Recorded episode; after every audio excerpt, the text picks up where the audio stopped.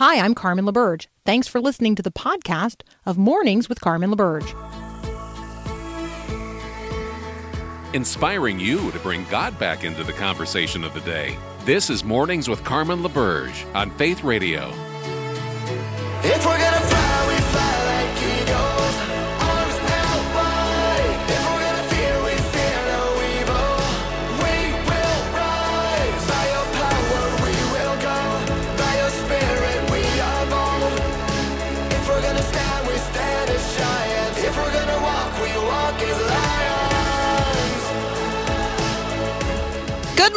Good morning. It is.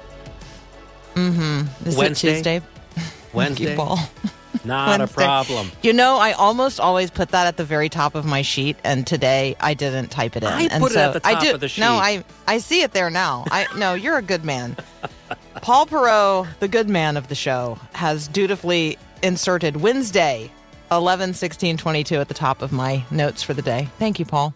No It is Wednesday, the 16th of November, 2022, which means that a week from today, we should be thinking about at least what we're going to be serving on Thursday, the 17th, or well, whatever Thursday is next week. You know, I'm not, 24th? I'm not good at math. Yeah. 24th. Thanksgiving is coming. That is the big announcement on this Wednesday. Thanksgiving is coming. Hopefully, I mean, I, it's probably too late for the goose to get fat. So it's the goose is probably already processed and in a package somewhere. It's probably time though to start thinking about getting that turkey. You know, it takes several days for one of those dudes to thaw out. So today's growing your faith verse of the day: 1 Timothy four seven and eight. Do not waste time. Oh no, see that's not a good way to start a verse when I've probably just wasted a minute talking about irrelevant things. Okay, today's growing your faith verse of the day: 1 Timothy four seven and eight. Do not waste time arguing over godless ideas and old wives' tales. Instead, train yourself to be godly. Physical training is good, but training for godliness is much better, promising benefits in this life and in the life to come. So, this uh, this entire correspondence um, between Paul and Timothy, it's really all from Paul to Timothy, um, is training. Like that is what Paul is doing. Paul is training Timothy, uh, and and here he says, don't just be trained, but train yourself to be godly. There is a responsibility here for the training of the self in godliness. That's a an interesting part of this verse. So what does it mean to become godly? What would that look like? What changes would that require? I mean, training means we are um, actually bringing something into conformity with something else. We are training um, a dog on a leash. We are training ourselves to dribble a basketball. We are, right, training things that come with practice and diligence that we don't just automatically know how to do. They aren't first nature, but they can become second nature if we practice them enough. That's training. So to become godly um, requires like a change of our mind, no longer conformed to this world, but actively and continually transformed by the renewing of your mind. How does that happen? Well, through the reading and apprehending of the Word of God. Um, a change of spirit, like, right? To be godly and to be trained in godliness would be to train uh, our spirit to operate in the opposite spirit, not in the ways of the world, but in the character and ways of God. Change of perspective, no longer regarding others from a worldly point of view as we once did, but um, instead from a godly and eternal point of view. Change of direction, literally like a change of allegiance, a change of the things that we pursue, a change of our priorities, living no longer to the self, but for, by, and in Christ and the advancement of his kingdom purposes. I mean, those would be some training in godliness. Th- those would be some things that we would do to train ourselves in godliness. Um, and uh, if you want to look for where Paul more fully unpacks this for Timothy, you would look at chapter 6. 1 Timothy 6 says, These are the things you are to teach and insist upon. If anyone teaches otherwise and does not agree to this sound instruction of our Lord Jesus Christ and to godly teaching, well, they're conceited. They just are not people of understanding. They have an unhealthy interest in controversies and quarrels about words that result in envy, strife, malicious talk, evil suspicions, and constant friction between people of corrupt mind who have been robbed of the truth and who think that godliness is a means to some kind of financial gain. But godliness with contentment is actually great gain. This is Paul again to Timothy in chapter 6 of the same same letter. For we brought nothing into the world and we can take nothing out of it. But if we have food and clothing, then we should be content with that. Those who want to get rich fall into temptation and a trap and into many foolish and harmful desires that plunge people into ruin and destruction. For the love of money is a root of all kinds of evil, and some people, eager for money, have wandered from the faith and pierced themselves with many griefs. But you, man of God, flee from all this and pursue righteousness. Pursue godliness, pursue faith, pursue love, pursue endurance, pursue gentleness. How are you and I going to pursue godliness today? Train ourselves in godliness. 1 Timothy 4, 7 and 8, today's growing your faith verses of the day. Jeff Bill Jeff Bilbro is going to join us next. We're going to talk about um, sins that are common to us all. Are there some sins that, you know, frankly, we've become friends with? That's up next here on Mornings with Carmen.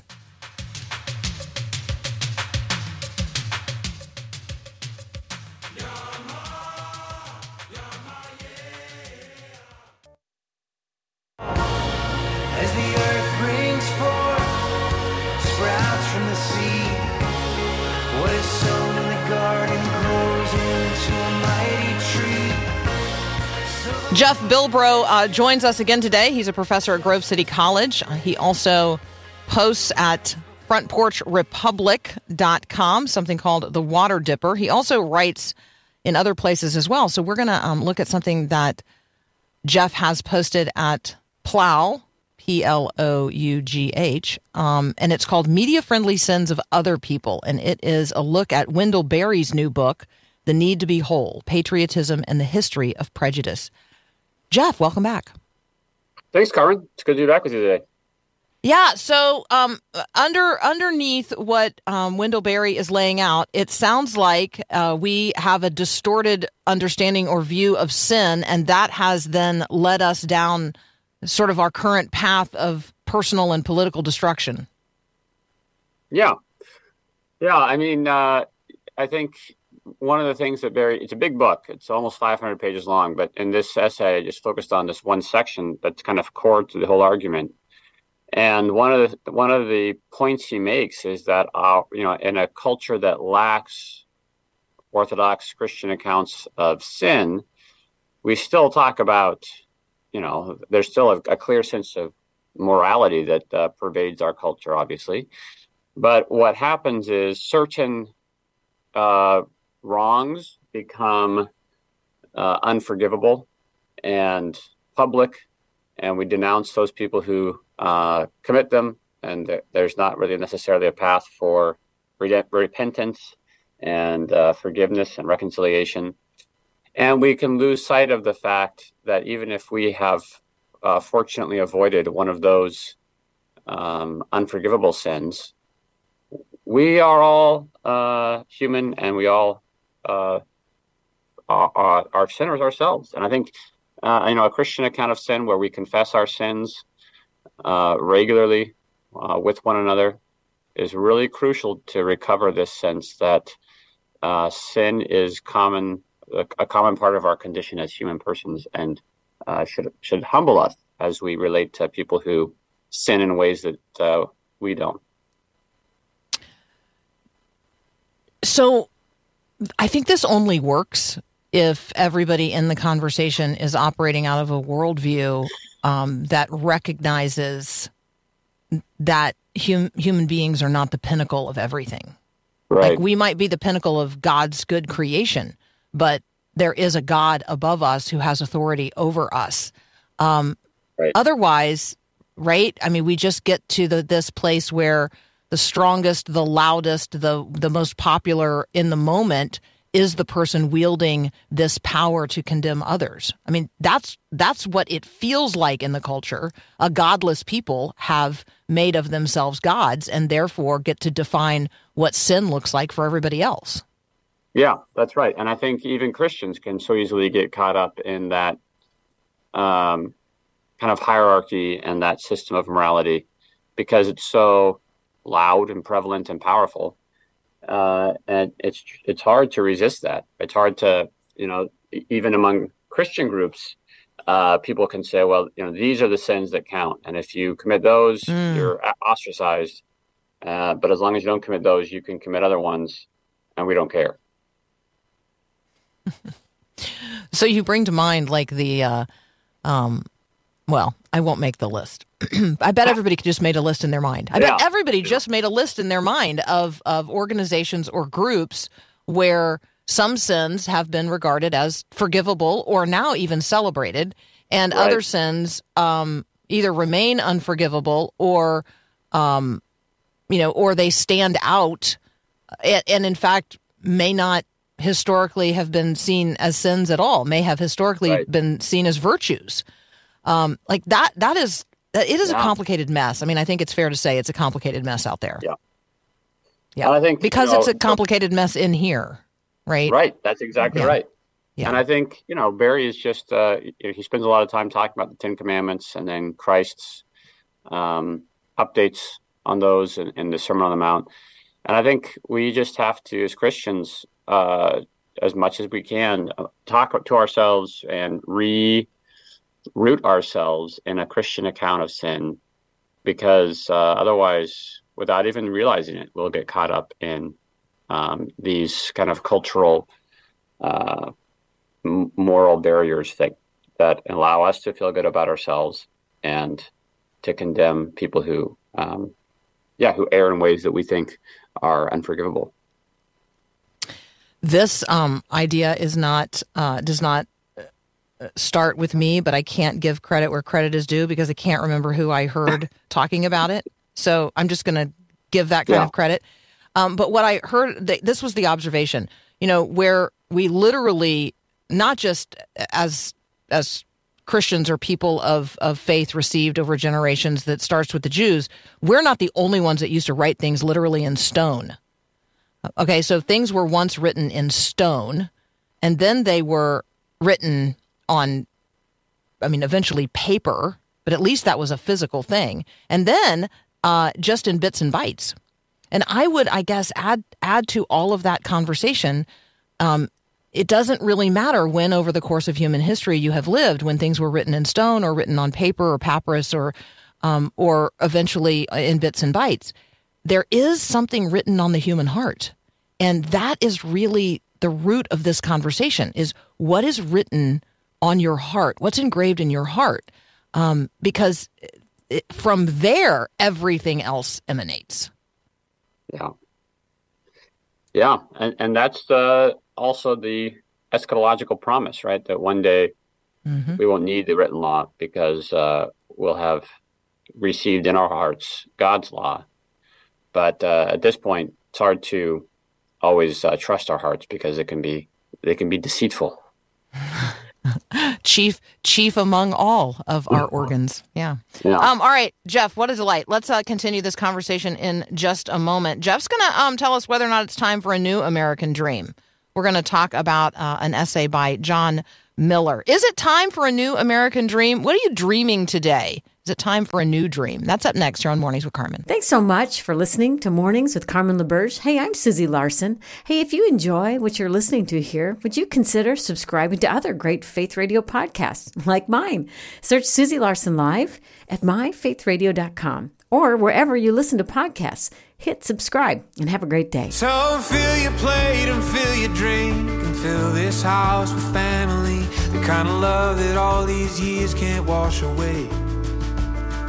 All right, if you were to survey a bunch of people on the streets uh, in the community where you live and you just ask them to describe for you um, the American dream, what do they see um, in in their future? What do they hope for? John Miller um, talked to a variety of people in Milwaukee and asked them how they imagine the American dream. Jeff Bilbro is here to talk with us about what John Miller discovered. Is it time for a new American dream, Jeff? Yeah, I thought this.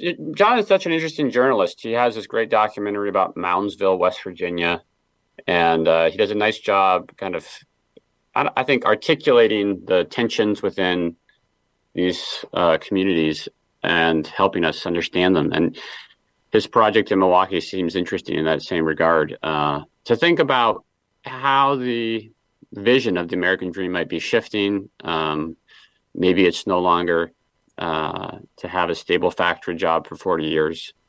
But um, but some of the people he interviews have this, I think, more promising notion of uh, what what would it mean if we can participate in a healthy community and if we have uh, local economies that are vibrant and uh, he, as he puts it, he says there are signs that younger generations of America dream of building community as much as they do of getting rich, or or they dream of being self sufficient so they can support their friends and live in community. And I think that that hunger, I see that among my college students, that they want to um, find vibrant communities to raise families uh, within and be supported by. Uh, I think that's a particularly poignant dream right now with the kind of loneliness that a lot of people feel. And uh, I think it's one that uh, we can encourage and be, be encouraged by. So, if there's any home builders listening right now, I think you should take note. Because, like, I I think that you know if we're if we're going to have fewer and fewer people having kids and fewer and fewer people getting married, and yet a growing uh, percentage of the population desiring to live in community with their friends, then we're going to need houses that don't have like one master bedroom suite and a bunch of little bedrooms, but houses that have several like master suites around some kind of communal living area. Like I'm just saying, like I mean, like the way we have thought about suburban America, let's say, you know, which is this traditional part of the American dream or a part of the traditional American dream, like that's gonna be different in the future if um if these dreams that millennials are now dreaming and Gen Z is now dreaming um, can come to fruition. Yeah, that's a good point. That maybe the suburban uh, sprawl that was a result of the pressure of a, of a previous iteration of the American dream is part of what uh, has led to us feeling disconnected from our neighbors. We all have our our back patios and our automatic garage door openers, so we don't have to ever see our neighbors. And maybe we need to think about other ways of building our towns that would foster either, yeah, what you're talking about in terms of actual life living together, but at least um, more walkable and uh, closer communities so that we can we can foster these kinds of relationships that we need. Yeah, we do. We need them desperately. Um, I, I, found another piece um, on the water dipper that I was very, very intrigued by. And let me just remind everybody you can go to jeffbilbro.com and connect there with Jeff. You can go to frontporchrepublic.com uh, and click on the water dipper. You can also find t- these links in today's show notes wherever you download the podcast for Mornings with Carmen. Talk with us about grieving a childhood friend. Mm. This is an essay by Patrick Brown. Um, he talks about different kinds of grief because there's different kinds of death. Yeah, this was a moving essay for me in part because uh, I was in the same homeschool co-op group with Patrick that uh, he and his friend were he he and his friend were a bit younger than mm. me, so I didn't know Tim very well. Um, but I could definitely resonate with the account he has of growing up with this other, you know, homeschooling boy, sharing uh, sports interests, book interests, intellectual interests.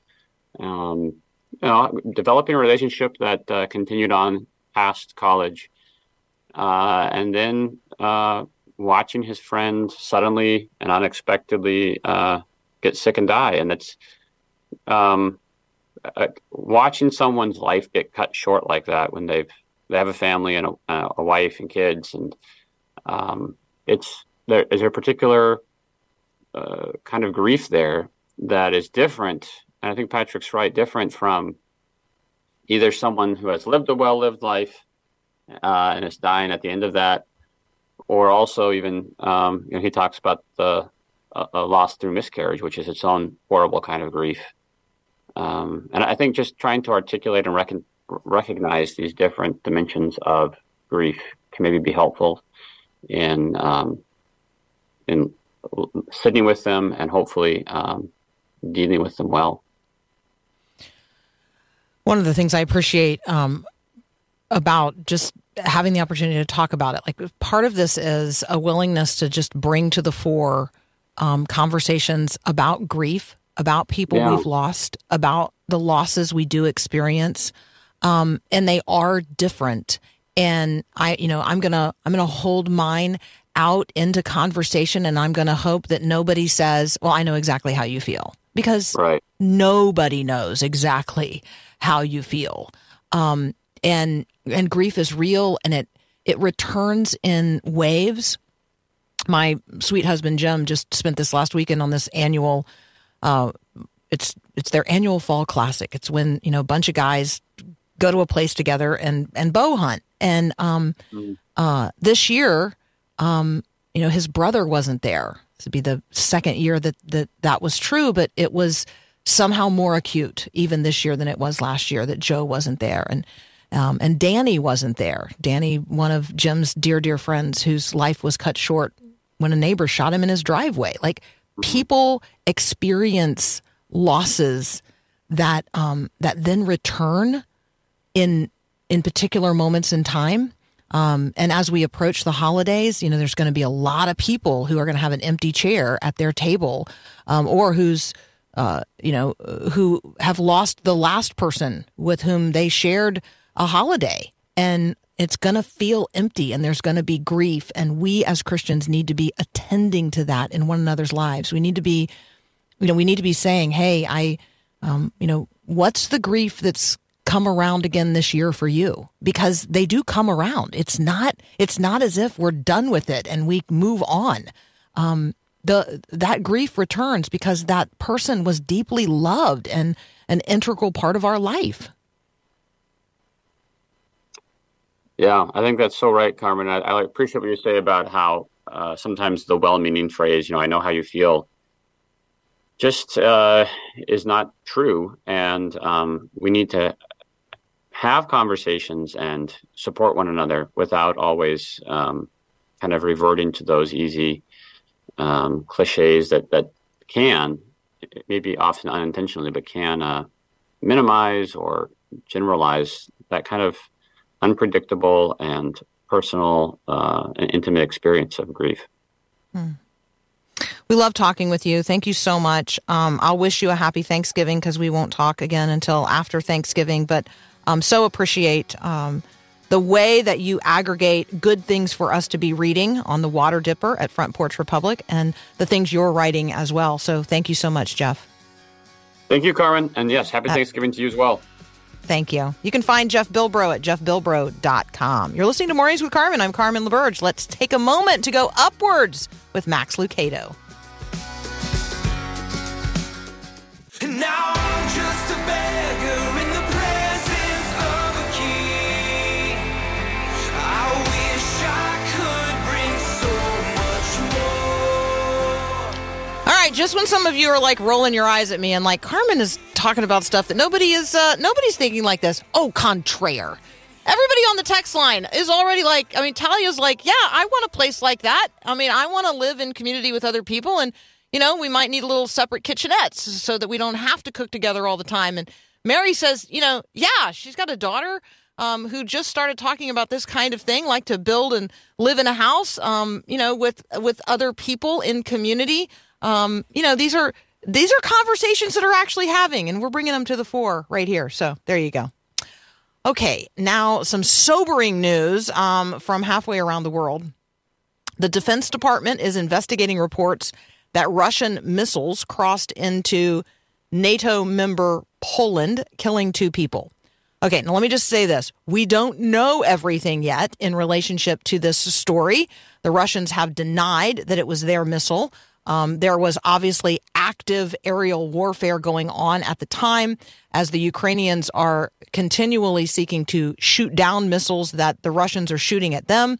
And so, you know, what what exactly entered into uh, the nation of Poland, crossed the border, and killed two individuals in a rural community? We don't yet know. But accidents like this have started wars in the past. In 1859, there was the Pig War. I know you're not up to speed on the Pig War. I wasn't either, but I looked it up. Um, and uh, well, maybe it was an almost war, and maybe that's why we don't know a lot about it. And it was actually between the United States and the UK.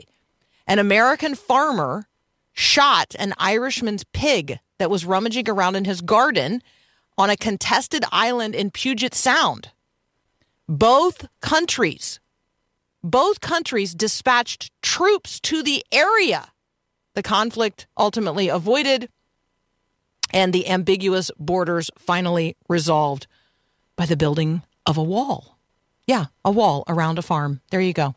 I'm just saying, like, uh, stranger things have happened in the past. You may remember the assassination of Archduke Franz Ferdinand by a Serbian um, anarchist in 1914, and that is the event that was that is credited with really starting World War One. Um, now, an assassination might just be a convenient excuse for nationalists who were already set on going to war, but you get the point. So let's be people who um, do not respond um, in panic or in haste. Um, let's let the facts come out, and then uh, NATO is going to be meeting um, because Poland has said, hey, this makes us nervous and concerned. And so Article 4 is what is being um, uh, called upon right now, which is we feel threatened. Article 5 is uh, war has been waged against us, and all our NATO allies need to come uh, and join us in the fight. uh, Article 4 is designed to reduce tensions. Article 5 is uh, full blown world war. So uh, let's be praying ardently on this front today. Joining us next, Ruth Kramer from Mission Network News. We're going to talk about things going on in Iran, Kenya, and yes, Ukraine. All of that up next here on Mornings with Carmen.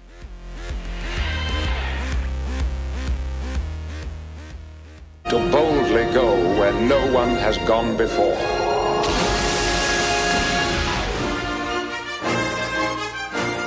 Joining us now, Ruth Kramer from Mission Network News. You can find all the stories and so much more that we're going to talk about today at missionnews.org. Ruth, welcome back. Good morning. How are you? Good morning. Well, I, I am well. Uh, my my mind is now trying to conceive of communal living designs where, um, you know, lots of people could live together in community, but not like in separate apartments, but somehow, I, I know. There you go. That that there you go. You wondered what I was thinking about. That is what's on my mind because we started talking about it earlier on the show, and now my mind is completely consumed with the thought. Well, one of my staff writers actually has uh, also been following along that uh, that line of thinking. He bought a house with two other families, and they're living together in this house that they've all renovated. They take turns with farm chores and things like that. Um, young people. These are all uh, families under thirty years old. Okay, we want we okay, we want more information about him. We want to talk we want to have a conversation with him at some point. Can you hook us up with that? Because that sounds fascinating. I will see what I can do. You're so good. You're so good. All right, Ruth, um, you've got so much um, right now at Mission News that we want to talk about. Um, let's start with Ukraine. God is working there despite uh, the ongoing war. You know, I think that's what was really uh, the thing to keep in mind is that God is working through some of the worst circumstances in the world as we keep on seeing these headlines that seem like we're we're not making any headway that more attacks are happening while people are trying to talk about peace. And uh, and a country is struggling to maintain uh, infrastructure for for its citizens. Um, we're we're just seeing that there are a lot of people who are saying yes, this is happening and it's awful and it's terrible and people are suffering, but God is working. Um, you know, we we were able to share a little bit of the story of uh, one of the gospel workers from Operation Mobilization, um, who has made his home in Ukraine for 28 years. So you know he's he's an expat, but he's he's in uh, in Ukraine, has been living and working there, raising his family there, and has invested heavily in the country. And it, it breaks his heart to see what is happening right now in the country. However, he says um, they've seen new and vibrant churches that were planted over the last eight years in uh, the, some of the most war affected communities in uh, the furthermost eastern regions. They've been war zones for so long now. I think people have forgotten that that there was already an ongoing engaged war between Russia and Ukraine on the border areas before Russia's invasion. Um, so this has been an ongoing situation there. But the OM workers and Ukrainian Christians are ministering to people in need. They are opening their churches. They are um, trying to meet the physical needs in the name of Christ, which opens a lot of doors. There's a lot of familiarity with Christian ideology, with Christian language and vocabulary and icon- uh, iconography. But people don't have necessarily that personal relationship with Jesus. So when people are coming to them in a time of crisis and they don't want anything, they just want to meet needs and they want to be the shoulder to cry on and to listen to the stories and to share the burden. People want to know why. And because uh, it, it's an unusual kind of a, a, response to situations when, when you're really looking at self preservation. Um, selflessness in this situation opens a lot of doors. So, um, you know, this this guy, his name is Wayne. Uh, he's he shares a lot of prayer requests with us that I think are um, pretty much, regardless of what the headlines are, will be applicable. He says, "Pray the war would end, and that justice and righteousness would prevail." Pray leaders in Ukraine and around the world will act with godly wisdom and selflessness as they make decisions, and pray that people might come together in a in a mighty way and find their refuge and strength in the Lord. Mm. Amen. Amen. Um, you have another story for us um, out of Ukraine as well. Just some updates in terms of the process as as Ukraine um, retook the city of Kherson. Um, what are some things that we're learning about the experience of the people there um, while Russia was uh, was in control? They're asking hard questions. Um, mm-hmm. They're asking questions about how to um, come back to a new normal. Um, talking about issues where families have been separated because of the war, um, where Ukrainian kids have been uh, placed in foster homes or in orphanages in Russia. How are we, you know, what's the plan to reunite families? And there's really no answer uh, because the the the names and faces are so many and so ill uh, documented that um, it's going to be a, a really tough uh, next step to be able to to kind of bring everybody back together, reunite folks. Um, SGA, Slavic Gospel Association, has a lot of um, work and investment in Ukraine and Russia they're not necessarily going to be taking this particular situation head on. However, because of the initiatives that they do have in place, they may be able to utilize the networks of people that uh, they are working with to not only meet some of these physical needs, but also share information to try to find out, you know, what they can to um, uh, address one of the other emergencies that are that is beginning to uh, emerge, and that is getting these families reunited. Um, the SGA initiative is specifically Heat and Hope. It's dealing with heating, uh, providing heating, blankets, and food to people who have lost their homes, who are just basically hiding out in their basements. Um, with the ongoing drones and missile strikes, uh, folks are really afraid to to leave their uh, basic subterranean shelters, and so they're bracing for what's going to be a very difficult winter. SGA is working through 240 local churches in the embattled regions to try to meet some of these needs. And as they talk to people, as they are able to move around and and get in and talk to um, uh, the church leaders and and share information, um, we're praying that something else will come from this and finding out where some of these uh, separated families are actually located. And so be praying into that. It's a it's a difficult situation. Um, we saw the the logistical nightmare that reuniting families uh, becomes when we saw our own situation in uh, in in South and Central America with the the border issues. Um, so you know a little bit about what this is going to be like, and this is another situation that we're seeing on top of a war. Hmm. Yeah, I, I the images and stories coming out of Ukraine are um, are so heartbreaking, but they're not the only ones that are heartbreaking around the world. So when we come back from a very brief break, Ruth is going to um, help us see and describe for us what's now happening in Iran. We began um, talking about this several weeks ago in terms of the protests, and we've been acknowledging that over these months of protests, thousands of people have been arrested, and there is now action um, not only by the parliament but by courts in Iran um, against those protesters. So we're going to get an update on that next. You're listening to Mornings with Carmen. We're talking with Ruth Kramer from Mission Network News. You can find what we're talking about at missionnews.org. Thanks for listening to the podcast of Mornings with Carmen. As you know, this is a rebroadcast of the live radio show carried on the Faith Radio Network. There's a lot going on at Faith Radio, tons of free resources just waiting for you and for you to share with others at myfaithradio.com. How does that all happen? Well, it happens through listener support. So, Faith Radio, Mornings with Carmen, all available because of listener support from listeners, well, just like you. If you're a supporter, Thank you so very much. If you'd like to become a supporter today, just visit myfaithradio.com. And again, thanks for being a part of what we do every day at Mornings with Carmen.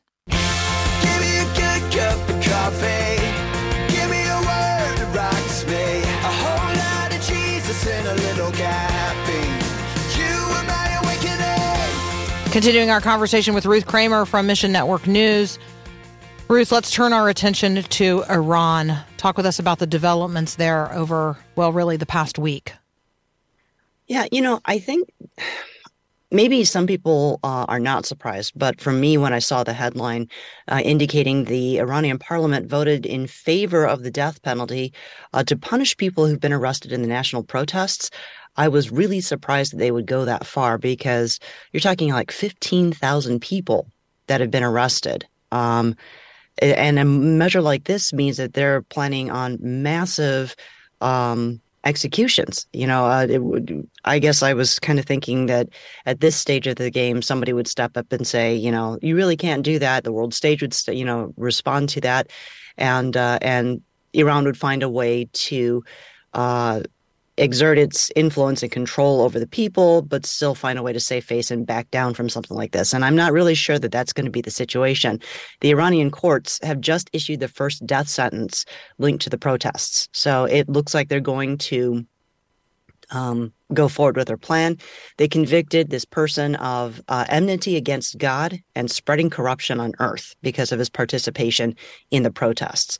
Um, so again, the Iran Revolutionary Court uh, has issued the sentence, and um, I'm not really sure when this is going to be carried out, but it's the first of many uh, that they're expected to to begin issuing. Um, this is a situation where uh, Iran's young people uh, are are really angry. They're full of despair because of what is happening with the government. And I'm going to throw this in here because while we want to talk about um, how Iran is targeting the children of uh, of its own country. Uh, in some of these arrests and, and really not sparing anyone of any age uh, in their crackdowns, um, ministries have found ways to speak into this. And they're really ramping up some of the responses that they have. So Keys for Kids has uh, a devotional that they're trying to get translated into Farsi. Everything's in place except the funding. So they're just going to go ahead right now and move that into uh, into production so that they can get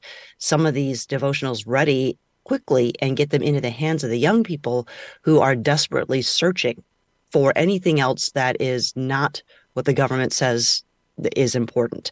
Uh, and a lot of people are turning towards Christianity. They're finding ways to to get that information you know so the satellite up uh, the satellite television uh, programs that are coming through sat 7 pars uh, you know they're making their way into people's homes and um, people are coming to christ heart for iran mohabbat tv keys for kids is again working in the production stage International Media Ministries is finishing up the filming of the dramatization story of Esther. So you look at what Esther is about, mm. and it's a really key time to have a story like that being made available um, uh, to the Iranian people, especially women, because Esther rises up to stand in the gap uh, when there's a threat of killing her her people off. Um, that was the Persian Empire. So again, there's another connection there. There's some familiarity there. And the question is, who's going to stand up this time? Who will stand in the gap? Um, it's a it's a well timed story. And so mm-hmm. we're just praying that this alongside this ministry that they're going to be able to finish this up quickly and get it out into people's hands because this is going to be something where people will respond when they they try to ask that question uh, uh, for themselves. They don't have that hope, but That's what international media in ministries does. It introduces that story and says, here's what you're looking for. This is the hope that we find in Jesus Christ. So be praying for that, that it, it actually gets out. Um, there are so many hard headlines that are coming out because you're seeing the average age of protesters now is 15 years old. So the the uh, Iranian government is cracking down on schools. They're arresting minors. They're beating other ones. There there have been uh, victims of um, uh, the protest crackdowns who happen to be at the wrong place at the wrong time. And we're talking like two year olds, uh, mm. toddlers that are with parents or siblings trying to come back and forth from school, and they're just getting caught in the crossfire. Um, and there's no apology, there's no uh, stand at all from the government, which is making people even angrier at this stage. Um, parents are being warned to keep their kids out of the protests. Security forces are actually entering the schools now and demanding to see security footage. So it, it's one of these situations that just continues to unravel. The harder uh, the the harder the response from the government, the angrier the people are getting, and um, and they're asking us to join them in prayer. I mean, the believers in Iran um, are part of the fastest growing body in the world, but also they are among the most isolated believers. So there's a lot of these new believers who don't know that there are other Christians in Iran.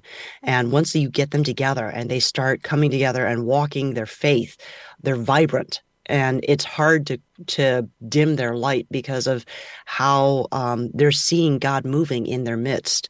Um, this is a situation where it's it's hard not to get excited about what God is doing, and you want to you want to catch that sense of urgency that these ministries like IMM and Keys for Kids have about getting this information and the resources they're trying to put together into the hands of the the people who are desperately seeking. Um, so be praying about that if you are empowered to do something about it, we've got the links at our website. I'm just going to say go there, find the thing, and um, mm-hmm. ask God, you know, what your next step is going to be. Yeah. I want to um, take a couple of minutes, the couple of minutes we have left, to talk about what's going on in Kenya.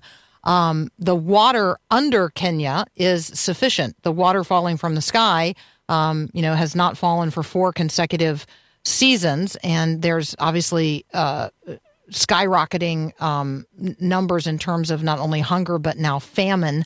Um, talk with us about uh, drilling bore wells um, and Kenya Hope.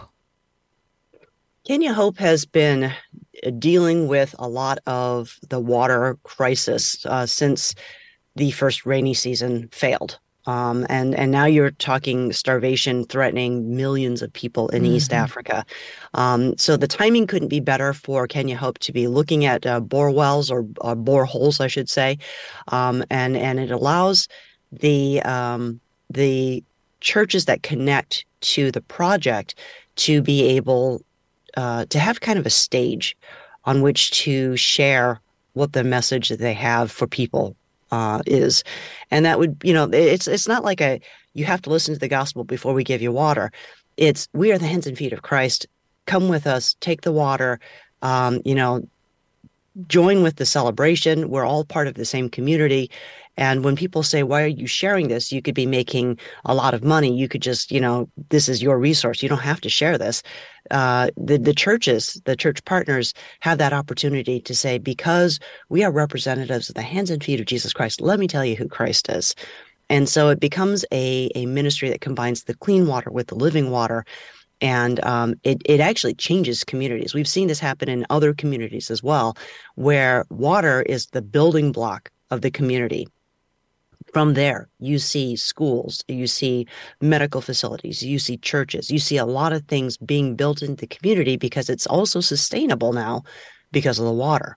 So this is this is a you know one of these uh, project situations where um, it's it's a seed that they're going to nourish uh, in each area where you have a borehole or you have a, a well that's bringing fresh water, you're talking irrigation, you're talking um, potential to farm uh, and, and keep the, the livestock uh, alive.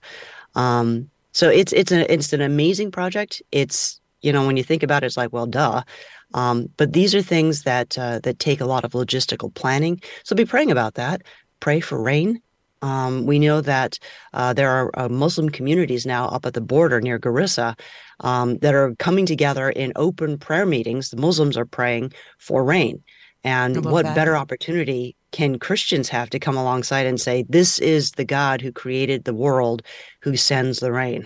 you know? Yeah, So exactly. praying about that.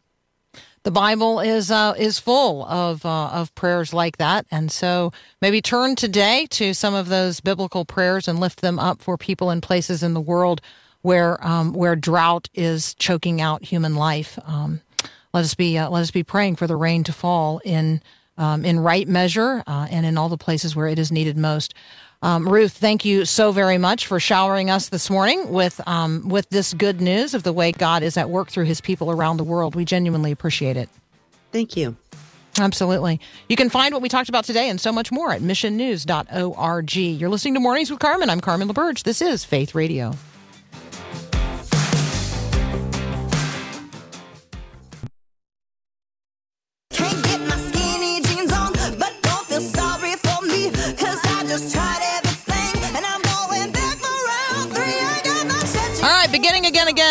Beginning again, again. That's what I have in mind uh, right now. Um, yep, we're going to talk about the former president of the United States trying to begin again, again.